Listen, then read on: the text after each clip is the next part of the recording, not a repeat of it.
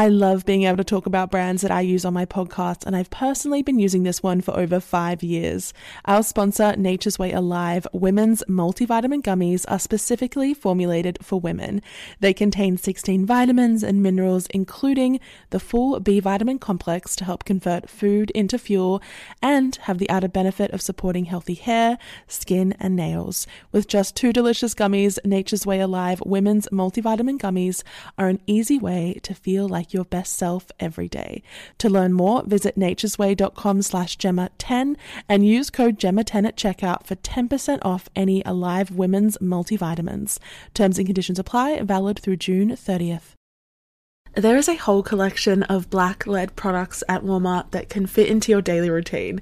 And in every purchase, there is power. So show black founders some love not just during Black History Month, but all year long, because every time we buy a black led brand, we make room for another. Black founders and the products they bring to the table are creating a whole new world of choice at Walmart. Go to walmart.com slash black and unlimited to discover all the amazing black owned products that you can add to your daily routine. Looking for hair removal tools that not only deliver smooth results, but also empower you with a sense of complete control? Enter Conair Girl Bomb, your secret weapons for smooth, sleek results, made just for women. From the ultimate Girl Bomb grip and professional grade blades, you don't have to compromise and settle for less. Conair Girl Bomb equips you with the precision and power previously reserved for men's grooming tools. So take your hair removal routine to the next level with Conair Girl Bomb. Available at ConairGirlBomb.com or a retailer near you. Ugh, our 20s. The drunk dialing, the forgetting to wash our face at night, and yes, neglecting our teeth. Don't do that last one. You only get one set of teeth, so you need to protect them. Pronamel Intensive Enamel Repair penetrates deep into the enamel surface and locks in vital minerals to repair acid weakened enamel. Pronamel also makes a new mouthwash, which helps to repair acid weakened enamel beyond brushing alone. Pronamel is the number one dentist recommended brand for acid erosion, so buy Pronamel Repair anywhere you buy your toothpaste or mouthwash. Visit pronamel.com today.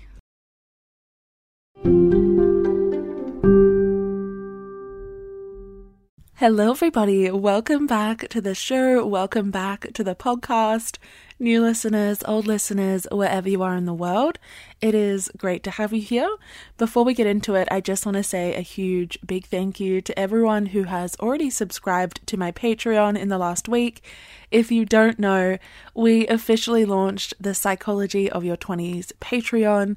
This podcast is really just me. I write all the scripts, I do all the editing, I put out two episodes every week, and a lot of work goes into that, a lot of behind the scenes action. So I thought I would give you guys an opportunity to kind of peek behind the microphone, peek behind the curtain, and see some of that process. You get access to bonus episodes, to a newsletter, to the episode transcripts. You get a vote on what episodes come out next, and exclusive access to merchandise, to updates all of those wonderful things. So if you haven't already checked it out, please feel free to look in the episode description and you will find a link to our Patreon. This episode has been on my list for a while as something to discuss on the podcast, but it's kind of always been pushed down by other more relevant topics, despite being, I think, something really valuable to discuss on a podcast that relates to our 20s and obviously the psychology behind our experiences. It was something in the media recently that has really motivated me to finally sit down and do some deep thinking and research on the topic of gaslighting, and also kind of revisit my own knowledge and kind of understanding of the concept. Last week, this incredible pro surfer called Sarah Brady shared this series of DMs from an ex boyfriend of hers who was quite famous and I would say well known. And they were genuinely gut churning and awful. A very intimate, I would say brave look at how gaslighting kind of occurs in an intimate relationship, and it really sparked a lot of online debate and discussion around this idea and its validity and how the term and how the concept of gaslighting is used by people to leverage psychological control over others. It feels like a good time to talk about it and really cover the psychology, the evidence, the research behind what this behavior really means. I think that when terms like these, terms that are very much part of the psychobabble, have a bit of a surge in their use in the media, it's also important to clarify what they actually mean. Often their interpretation can be misused and extrapolated to kind of undermine survivors. But I've also found that when they're used frequently in the media, sometimes they lose a bit of sensitivity and they become quite generalized to describe a whole range of behaviors that may not actually fall into this concept and could perhaps be better explained by a different term. I think the example that I gave earlier of, of this amazing woman, her situation is gaslighting, and yet there has been all this rhetoric around oh, is that term too used? Have we lost an understanding of what it means? I think having the proper language to explain our experiences is so empowering, but also having a strong knowledge base to relate those experiences to is also really important. So, today we're going to talk about the psychology of gaslighting. We're going to examine where the concept and the term actually originated and how its meaning has really shifted quite a bit in the last 50 years from its initial use to kind of describe a fairly common practice of convincing women they were going insane to institutionalize them to nowadays a much more nuanced understanding of what emotional abuse and psychological abuse really is. So, we're going to dive into what it looks like, how to identify gaslighting, what tactics gaslighters use, and the links to narcissism, the links to manipulation, Machiavellianism. Beyond that, how do people learn to gaslight others? Do they actually consciously know what they're doing? And how does it kind of link to things like groupthink and stereotypes in really unexpected ways? There is so much more to this than what we have been told. It's a super serious matter and behavior. And I think, especially in our 20s, when reality and our self concept already feel quite shaky, being exposed to this kind of manipulation can be really impactful and life altering, not just in romantic situations, but within our families, between friends, even in our workplaces, when we really sit down and examine what gaslighting is, we suddenly become conscious of it in so many types of interactions and relationships. It's so much more than just lying or dishonesty, it's a very systematic pattern of behavior used to convince someone that their reality, their perspective, their sanity is all something that needs to be questioned. And I think that it's important we all know about it and understand it from a psychological perspective, and also that we know what to do in the face of gaslighting. It's something that we may be exposed to. So, how do we detach from these people? I think this episode is so fascinating, such important general knowledge, and we have so many studies and theories to cover. I'm really keen to get into it and really sink our teeth into what it truly means. So, without further ado, let's jump into the episode.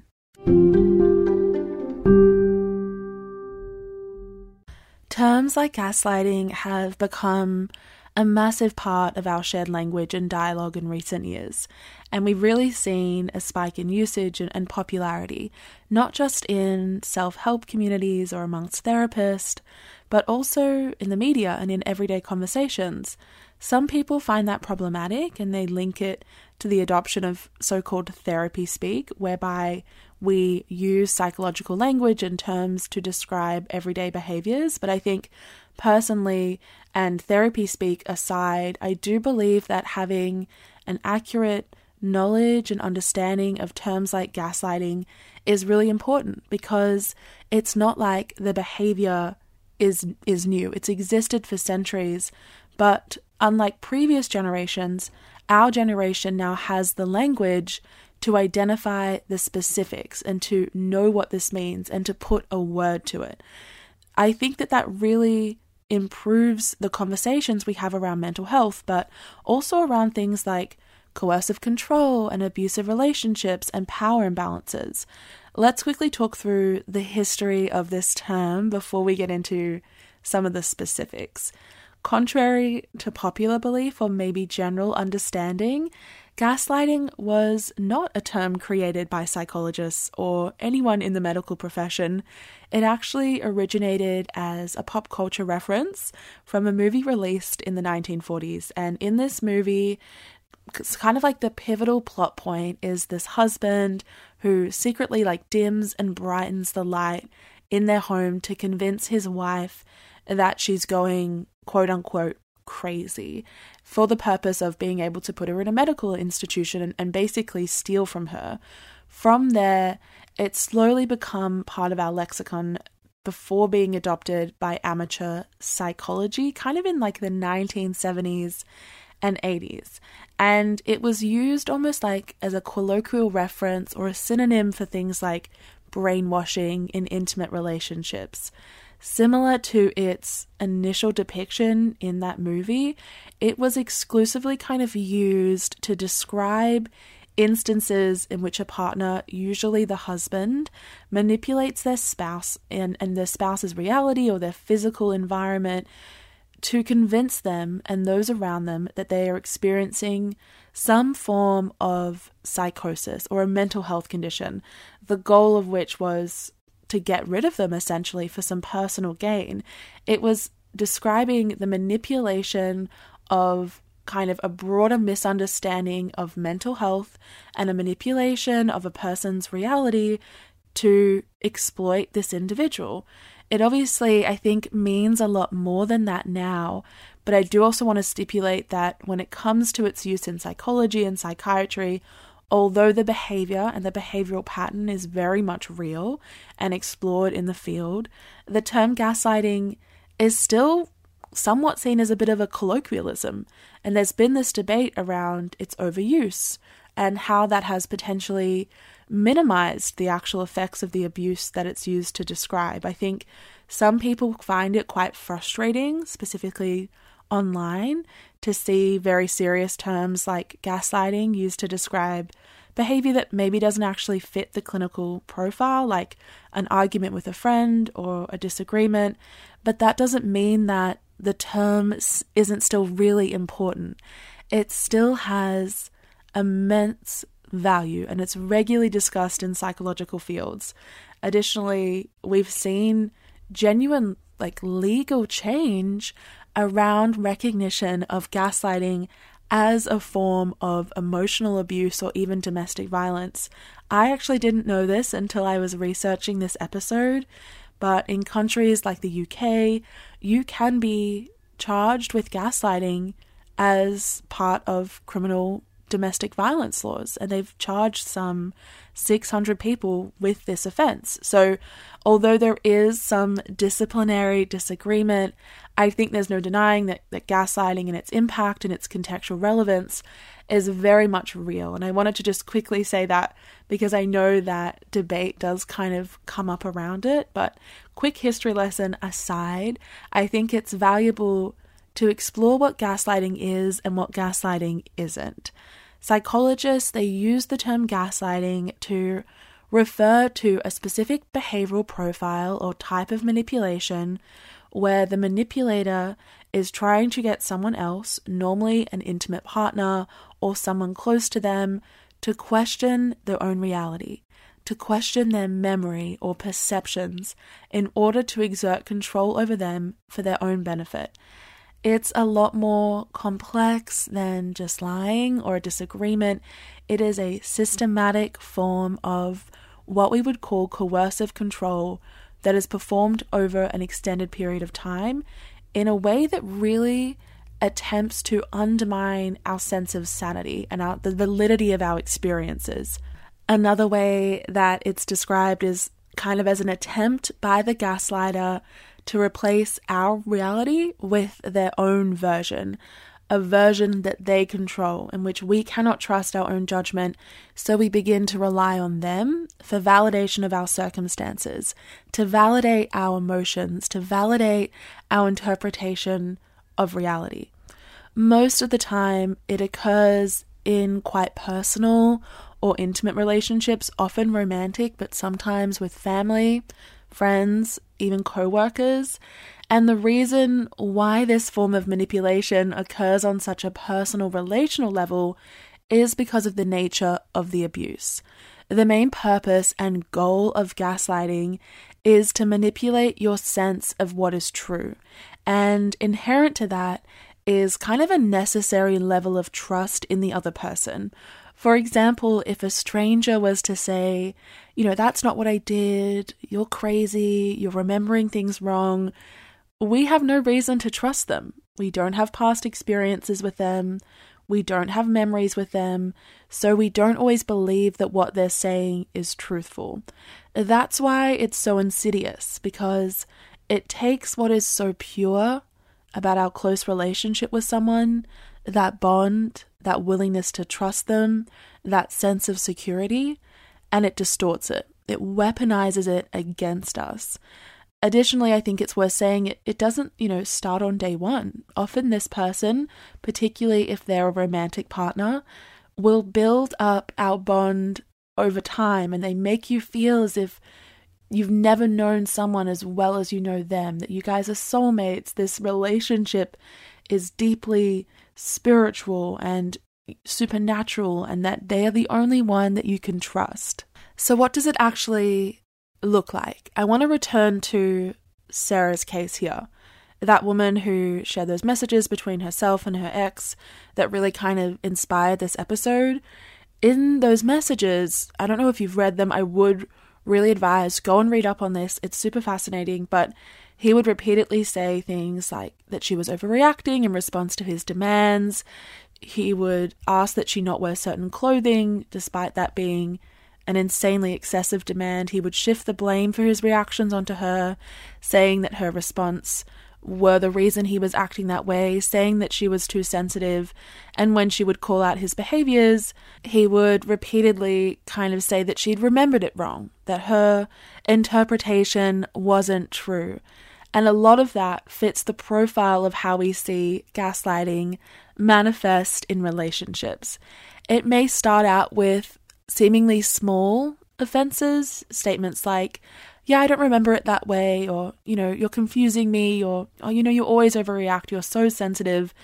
Things that I think feel quite easy to overlook. However, once the gaslighter can identify that you are questioning your own judgment, that you are questioning reality thanks to their actions, these statements and even their behavior becomes a lot more deliberate and far reaching the whole purpose is to detach you from your instincts, from your sense of self, from your ability to trust yourself by creating kind of a barrier between your rational mind, your logical mind, and your emotive mind, and making sure that they control both.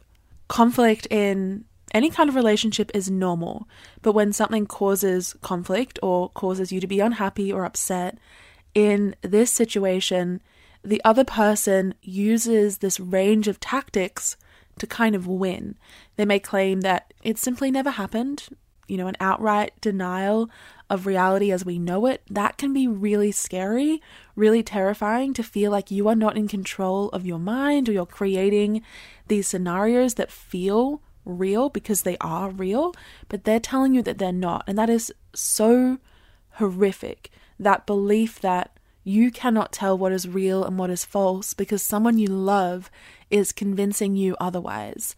I think another typical response is kind of convincing you that you're crazy. I don't like that word, but for lack of a better word, or that you're experiencing some kind of mental health crisis or you're quote unquote hysterical or overreacting.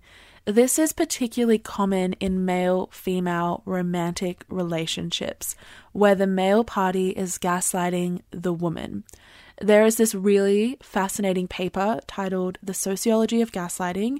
It was published in 2019. I'm going to leave it in the episode description because it's super fascinating and it highlights how gaslighting is particularly powerful in dynamics where gender has already kind of created an initial power imbalance. That's because historically, women have always been depicted as irrational and less in control of their emotions. So, male partners who happen to be gaslighters are able to leverage these stereotypes for their own gain. You know, we cannot discuss gaslighting without also discussing gender because, as we all know, we live in a society in which gender creates social inequality. And abuse is more commonly initiated by a male partner, not always, but most of the time. And that same kind of trend goes for gaslighting because it is a form of coercion, it's a form of psychological abuse. But also, we can even see how gender played a role in the initial conceptualization of this phrase. You know, husbands using tactics to essentially manipulate their wives and have them locked up. The very emergence of the term is rooted in gender inequality. When perpetrators mobilize gender based stereotypes, structural inequalities, institutional vulnerabilities as well against someone else in an intimate relationship, that's when gaslighting is particularly devastating, especially when they combine that with these kind of made up concerns about someone's psychological trustworthiness or emotional state. I think beyond this weaponization of mental health concerns, a gaslighter can also take steps to physically alter our reality and our surroundings to further invalidate our reality and our memory. I was reading through some case studies of this and I thought these examples were really interesting to share. One of them was someone, a partner who would hide their spouse's keys or their wallet or their possessions in a different place to where they'd left them and then berate them that, you know, you can't find them because you're so disorganized, because your memory is so terrible. The other one that I saw was sending text messages from your phone and then deleting them, but using them as so called evidence later on to confirm that your interpretation of reality is wrong and that you must be insane for not remembering previous comments. I also read this one case study which I like I read this, it made my it literally made me sick to my stomach. It was from a psychologist and she was recounting her client and how her client's husband would steal her birth control pills and convince her that she'd already taken them for the day, effectively undermining her control over her fertility by using gaslighting to convince her that she couldn't trust her own memory, and therefore she had to rely on him to confirm things. These individual specific examples are quite well documented, and there are so many that we could speak on, but generally, the typical pattern of gaslighting follows six behavioral profiles or patterns. And these behaviors, knowing what these behaviors are, can help us identify if we're being gaslit, if there is some sign of this in a relationship that we have.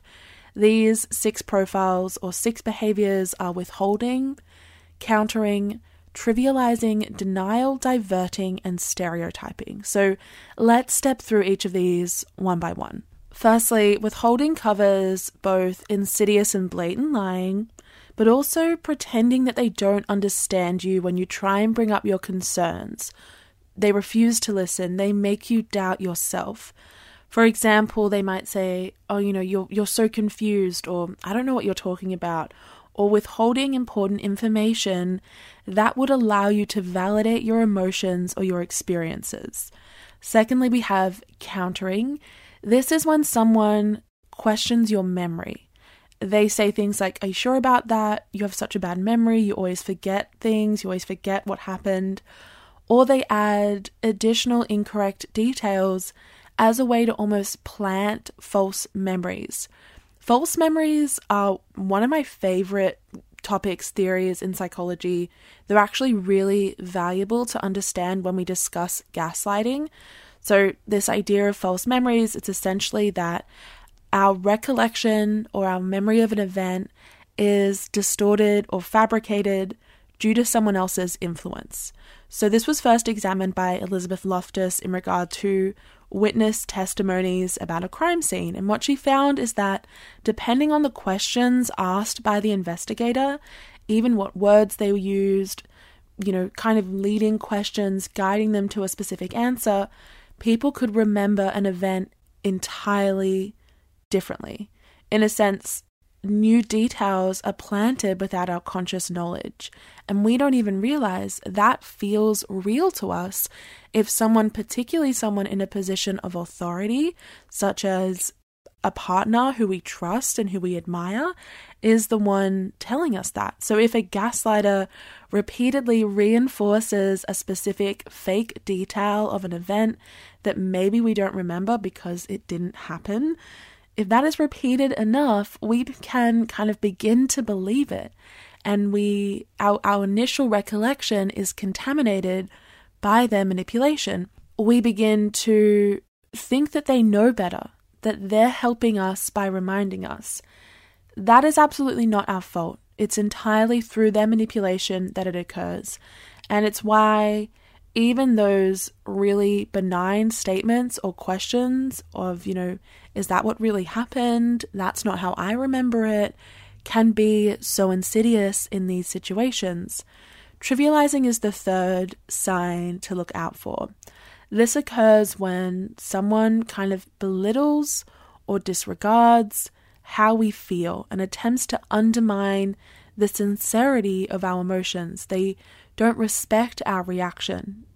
They may even accuse us of, you know, being too sensitive or overreacting in response to a very valid and reasonable concern because this means that they don't have to take you seriously and your emotions are a personal fault rather than something that they should be concerned about. This can also have the run on effect of making you feel like you can't express your feelings to them and you're essentially being silenced because you're worried that you'll only reinforce their perception of you as overly sensitive or hyperreactive. They make you feel like you're going to be judged for simply expressing how you feel. Here's the thing though someone who loves you, someone who cares about you, will care about your emotions regardless of how they're expressed. They will understand that your emotions are subjective. They will understand that you are reacting in the best way you can. They don't care if you're sensitive. They will respect them even if it's inconvenient. There is no question that if you have a problem, if this is something that is worrying you, it's something that should be important to them. I think also when someone trivializes your emotions, they make you feel really silly and embarrassed. And what that also means is that you're unlikely to share your experiences with other people because you don't want them to think you're overreacting. That's actually a really solid and I think one of the main pillars of any kind of emotional or psychological abuse. It's isolating you from other people. And in this instance, they don't need to physically isolate you, they can psychologically isolate you by making you feel like others are going to react unfavorably, that others aren't going to believe you either. The fourth kind of behavioral profile pattern symptom sign is denial and a refusal to take responsibility, blaming it on someone else or how stressful their job is, or that it was just a moment of weakness, and of course, blaming it on you, saying that you're not respecting their boundaries, that this is your fault that they had to act that way. None of those are valid reasons to behave in a way that gaslights or hurts someone. None of them. That, you know, is part of the explanation, maybe, but it does not constitute an apology or an outright excuse, not in the slightest. Denial, when they use it this way, absolves them of a sense of responsibility and without them taking responsibility, without them even acknowledging it, we once again feel like it's our fault. We are the problem here. It's our reality that needs to be questioned. It's our thoughts and our experiences that are wrong. The fifth is diverting. And using this technique, they will attempt to avoid and reroute the conversation.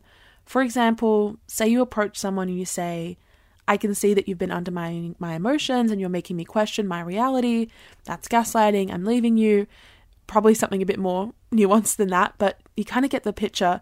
They might say, Oh, you want to talk about gaslighting? Well, what about the other day when you did X or Y? Or you hurt my feelings when you did this? That is diverting. It's smoke and mirrors trying to put the guilt and the blame back on you, but also finding ways to not allow you to say your piece, not allow you to confront them, not give you the opportunity to clarify your reality. Once again, they are in control. They want you to feel guilt rather than having to take responsibility for it themselves. And finally, we have stereotyping. Now, this is not one that I think we typically think of, but we spoke about it before in regards to the manipulation of gender stereotyping to make women feel hysterical, but it goes a lot deeper than that. Studies have repeatedly shown how abusers can use stereotypes about people based on gender, based on race, based on sexuality or nationality to gaslight them and those around them. For example, if our legal system or our justice system or our society in general already stereotypes someone and sees them as untrustworthy or overreactive or as a liar based on some group characteristic that is untrue, the abuser knows that and they will leverage that. And that's especially the case when someone tries to speak out. We see this time and time again. A woman or a person of color or a member of the queer community comes forward, and suddenly there are all these articles victim shaming them or painting them in a certain light because of their identity, not because of what this other person has done. And I think sometimes we fail to recognize that, not fail to recognize, I don't think it's our fault, but I think abusers and people who gaslight take advantage of the fact that they know our society. They understand stereotypes and they understand how social and cultural pressure can keep us quiet. I think it also demonstrates how gaslighting doesn't just occur in a relational context, but it's also aided by groupthink and in group settings, whereby our society or powerful narratives around certain groups begin to convince us that maybe this person is right. Maybe we are wrong. Maybe we are this kind of person. Maybe we cannot trust ourselves. All of these practices, all of these techniques, the broader context, they work in tandem. The abuser takes advantage of all of them. The gaslighter takes advantage of all of them to create an environment where you feel like you'll never be believed, that you can't even believe yourself or figure out your reality, that you are in the wrong because someone has kind of consistently convinced you that you can't even believe yourself. And the psychological impacts of that are incredibly profound and incredibly detrimental that constant self doubt and confusion, that sense of blame, can really lead to a lot of anxiety and even isolation because you no longer really trust your own version of reality and you feel embarrassed to maybe behave a certain way in front of people. You're convinced that maybe you're going crazy or that you can't appropriately respond to things that have happened. You can't remember how things actually occur. It can also, in some instances, lead to PTSD. So, there was a study conducted a while ago looking at institutional gaslighting. So, gaslighting that occurs in kind of like a workplace. And they specifically looked at the medical community, they looked at hospitals, and they found that nurses and medical staff who had been gaslit by employers often experienced symptoms of PTSD for months even years after they'd actually left that workplace, after they'd left that position. And in severe cases, we can see things like codependency or even a version of Stockholm syndrome kind of arise. And in this instance, Stockholm syndrome is where we develop a psychological bond and a dependency on the person who is actually manipulating us. This person, this gaslighter, has created a psychological environment whereby you rely on them to affirm your reality and to tell you what emotions are appropriate and real, and therefore they know that you'll come to rely on them because they have broken down your trust in yourself. Obviously, this is in very severe cases, I will say that, but I think exposure to this pattern of behavior can leave us with a lot of trauma that can't be discredited. So, what I want to explore next is why. Why would someone that we love, someone that we trust, whether that's a partner, a family member, whoever, why do they engage in this kind of habitual pattern of behavior? I really want to explore that, but also further to that, how to detach from these kinds of people and identify signs early on. All of that and more after this short break.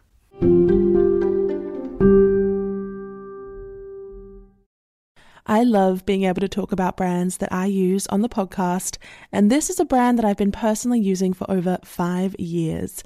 Our sponsor, Nature's Way Alive Women's Multivitamin Gummies, are specifically formulated for women.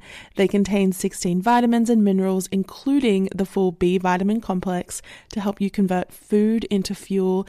They also have calcium and vitamin D to support bone health and healthy hair, skin, and nails.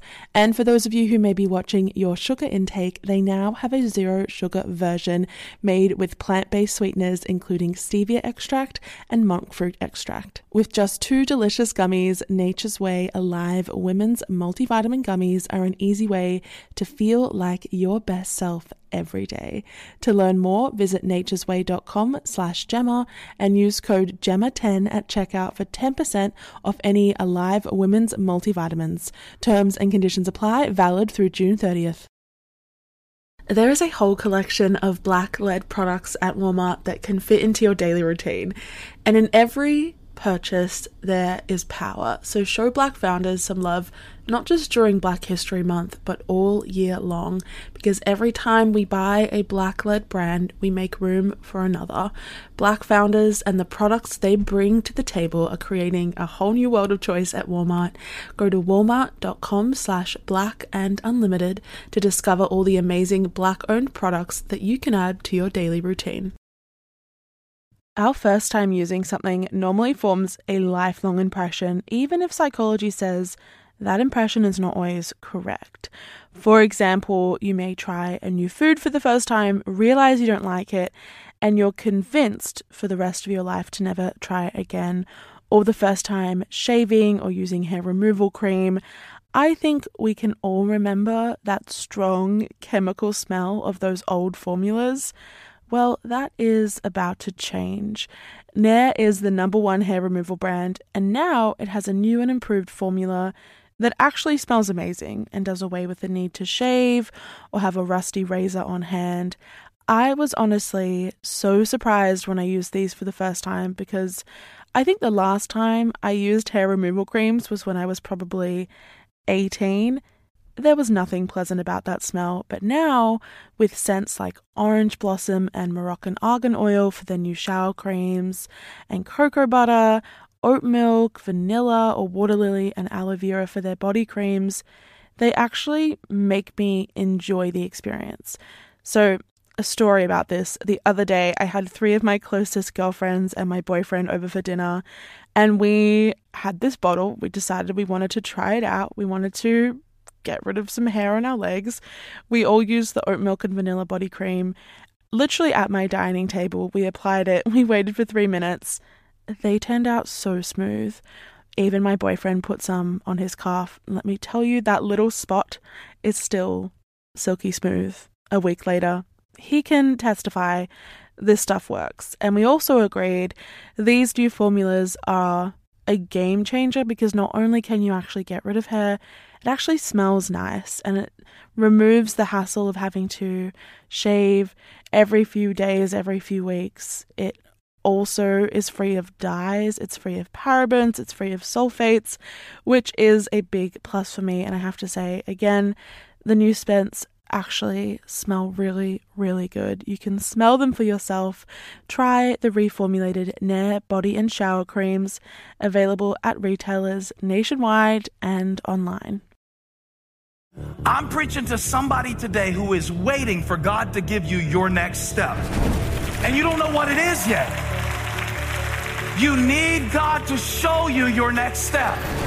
Because God, I can't stay where I am, like I am, where it is. This isn't going to work. I, I have to move on, but I don't know where.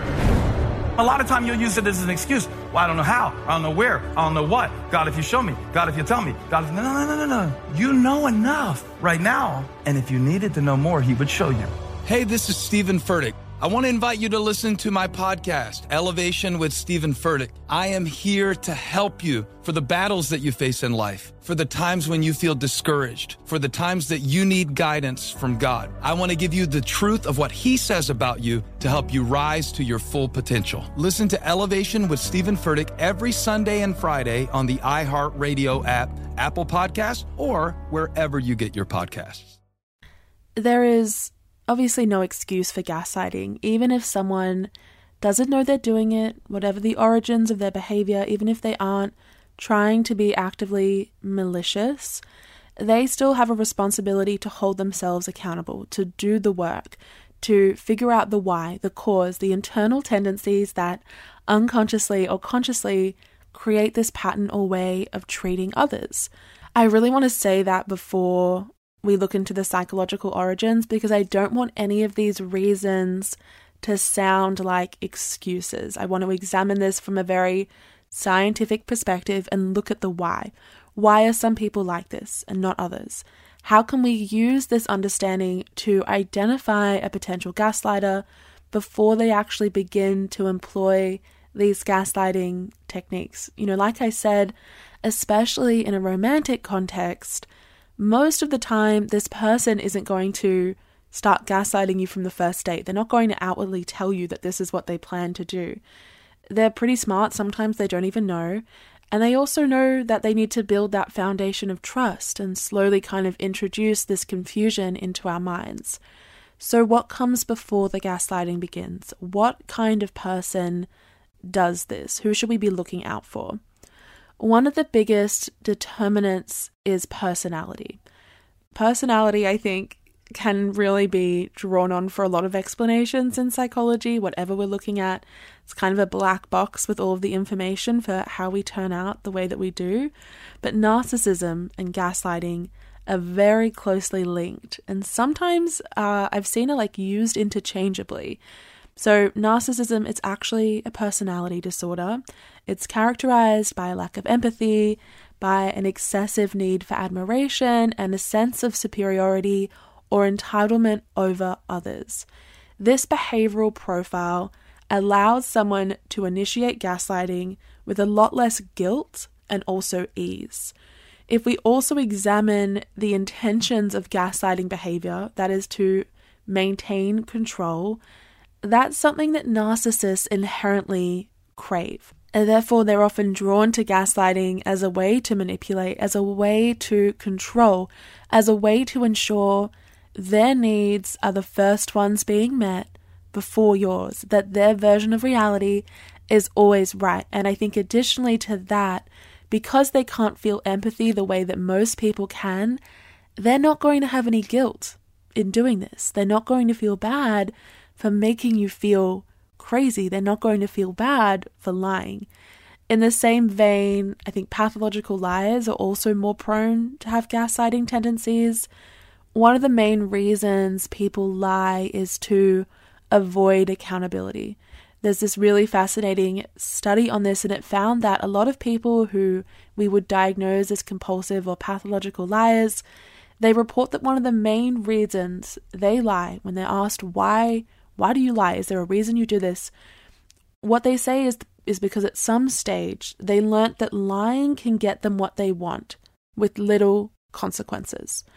It has some personal utility or value, and when lies can be used to control others, they get what they want from the people around them. In that way, I think pathological lying and, and gaslighting, they very naturally kind of operate in tandem. There have been some other explanations as to why this emerges. Some actually believe that all gaslighting or manipulative behavior is actually learnt. So, for children who grow up with parents who gaslight, their behavior becomes normalized. We also know from Bandura's experiments on social learning that children primarily learn through observations and they may not even realize what they're doing. Their parents have set up this kind of blueprint. As children, the only way we can learn to survive, the only way we learn what is normal is by what our caregivers are doing or what people around us are doing. On the other hand, they may also learn through trial and error, I guess, that in order to get what they want, they have to manipulate. They have to gaslight other people. Maybe that was due to a strict upbringing or emulating older siblings. That's just one of the explanations that it is a learnt behavior. I think manipulation can also be used for status. A lot of people call people like Putin or Donald Trump gaslighters. They use lies and create a false reality for political power. And at the very end of the spectrum of explanations is that gaslighting is utilized for sadistic pleasure. So there are some people out there who just like other people to hurt. They get pleasure from seeing others suffering.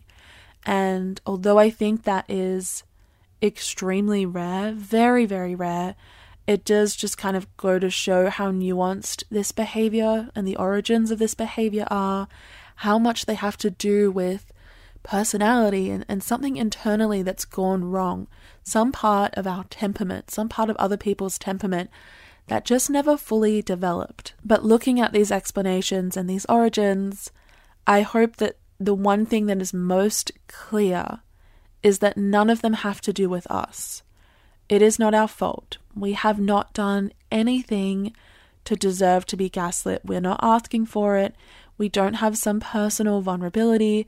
Nothing about this has to do with personal blame. Gaslighting is entirely the gaslighter's problem, from personality disorders to maybe even genetics, observational learning. None of that is something that we are responsible for. However, the question still remains what do we do if we've identified that we are in a situation where someone is trying to alter our reality or manipulate us for their gain? How do we detach from this person? I think, firstly, talk to other people you trust about your experience. This person is betting on your unconditional trust in them and their reality and their coercive tactics. So, when we begin to outsource and get advice from others who have a more objective perspective, it begins to undermine the ways that they're manipulating us. This incredible article put it this way one of the primary goals of the gaslighter is psychological isolation and emotional dependence, especially if they have narcissistic personality disorder or something of the sort. So, when we reach out to our support system to share with them our reality, to tell them what is happening, what we know, what we've seen and experienced, we are further integrating our truth in our minds. We are sharing our narrative. Further to that, I would say keep track of your experiences either in a journal or a notes app. Reaffirm your truth, reaffirm the truth as it is happening to you so you can kind of push back against their lies and manipulation with what really happened, not just externally, but also internally. How did you respond to this? How did you feel when they made you feel that way? that doesn't mean that you need to sit down and confront them with all your evidence and, and get them to admit everything because I think it's highly unlikely that they will. We know that one of the biggest tactics used by people who gaslight is denial, and that determination to deny runs deep. Additionally, when we try to confront people like this, and get them to accept our reality, our perspective. In some ways, we're still asking for their approval over our experiences. We don't need their approval. They don't deserve access to that. You know your reality. You know what happened. Whether they confirm or deny, whether they just dig their heels in deeper, that should not change anything about what you went through or are going through and what that means for you. It also provides them with an opportunity to learn and change tactics, to know us better and therefore get better at manipulating us. I think a person who is gaslighting will blatantly lie. They will shift the narrative. They will minimize how you feel.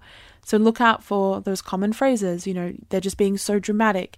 You're making things up that never happened. You're blowing things out of proportion. If you want to have a conversation with them, keep it super simple. You're not there to argue or convince them that your feelings matter. You know that they matter.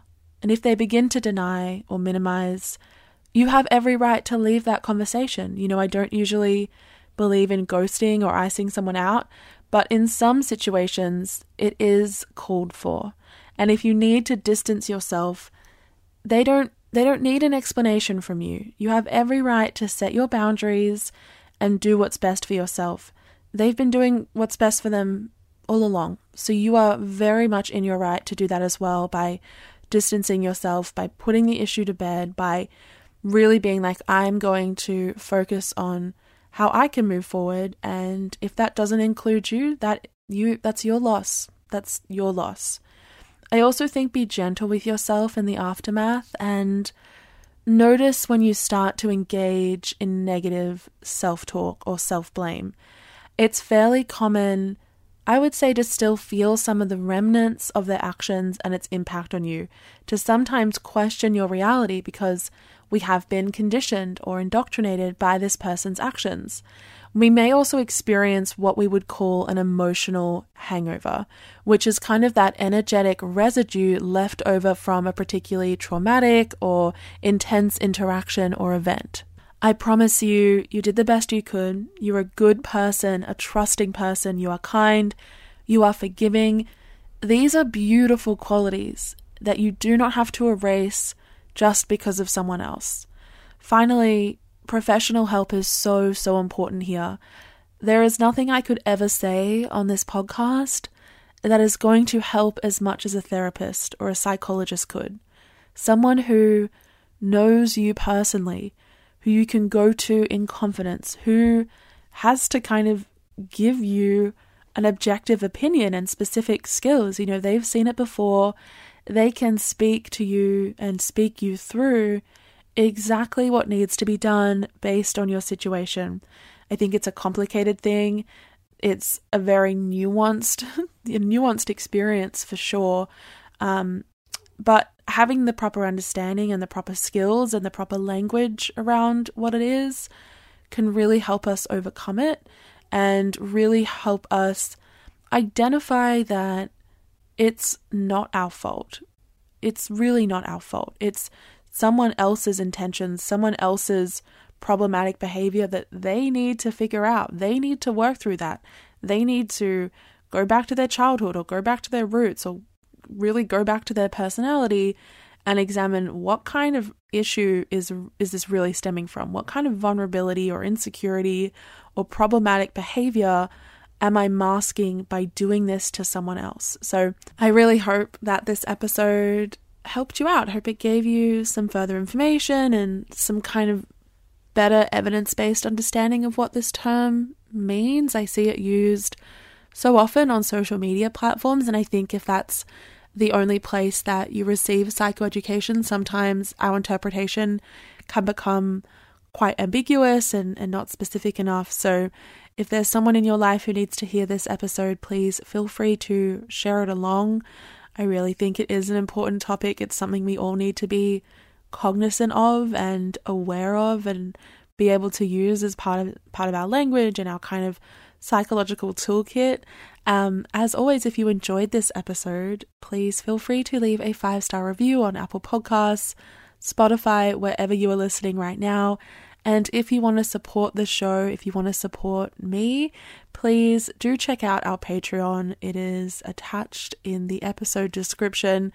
It's really quite ridiculously cheap. It's like a dollar a month is like the cheapest version. And every kind of small bit of support really does go a long way. I really appreciate um, all of you who have already decided to join along in that community. So thank you so much.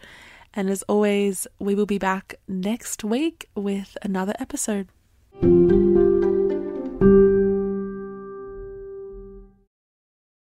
It's time to celebrate Black History Month at the Walmart Black and Unlimited Clock, one at Flatiron Plaza in New York City and one at Ovation Hollywood in Los Angeles, from 8 a.m. to 8 p.m., with giveaways dropping every hour on the hour, it is the perfect time to try, like, and share Black Led products. It's free, it's for everyone, and it's your chance to see how you can level up your daily routine with Black Led products that are creating a new world of choice at Walmart. Trust me, you don't want to miss it. Ugh, our 20s. The drunk dialing, the forgetting to wash our face at night, and yes, neglecting our teeth. Don't do that last one. You only get one set of teeth, so you need to protect them. Pronamel Intensive Enamel Repair penetrates deep into the enamel surface and locks in vital minerals to repair acid weakened enamel. Pronamel also makes a new mouthwash, which helps to repair acid weakened enamel beyond brushing alone. Pronamel is the number one dentist recommended brand for acid erosion, so buy Pronamel Repair anywhere you buy your toothpaste or mouthwash. Visit pronamel.com today. Looking for hair removal tools that not only deliver smooth results, but also empower you with a sense of complete control? Enter Conair Girl Bomb, your secret weapons for smooth, sleek results made just for women. From the ultimate Girl Bomb grip and professional grade blades, you don't have to compromise and settle for less. Conair Girl Bomb equips you with the precision and power previously reserved for men's grooming tools. So take your hair removal routine to the next level with Conair Girl Bomb. Available at ConairGirlBomb.com or a retailer near you. The Elevation with Stephen Furtick podcast was created with you in mind. This is a podcast for those feeling discouraged or needing guidance from God. Together in this podcast, we'll dive deep into scripture, uncover the powerful truths that will help you rise above your limitations and embrace your full potential. We're here to equip you with the tools you need to conquer life's challenges. Listen to Elevation with Stephen Furtick every Sunday and Friday on the iHeartRadio app, Apple Podcasts, or wherever you get your podcasts.